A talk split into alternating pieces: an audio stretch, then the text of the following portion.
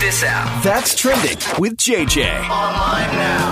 JJ's That's Trending is powered by Midwest Kia. The war between Israel and Hamas is in day six and intensifying. The last power plant in Gaza is no longer running as it has run out of fuel and entry ports have been blocked. Having won the nomination to be the next House Speaker, Representative Steve Scalise is heading straight into a familiar Republican problem. Skeptical GOP colleagues are reluctant to give their support, denying him the majority vote needed to win the gavel.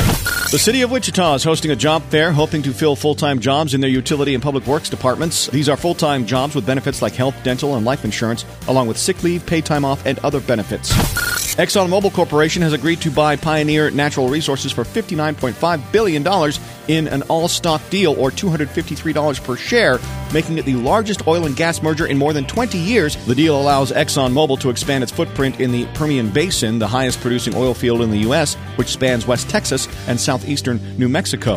And Travis Kelce is listed as questionable for tonight's Chiefs game against the Broncos. Travis says the injury makes him feel old and describes himself as grandpa. Meanwhile, his brother Jason, along with a growing number of NFL athletes, is making a passionate plea for the NFL to bring back natural grass fields and do away with dangerous turf, which seems to be responsible for a growing number of injuries. The NFL said going back to grass is complicated.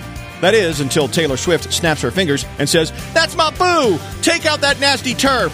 Then things will start to happen. And that's trending.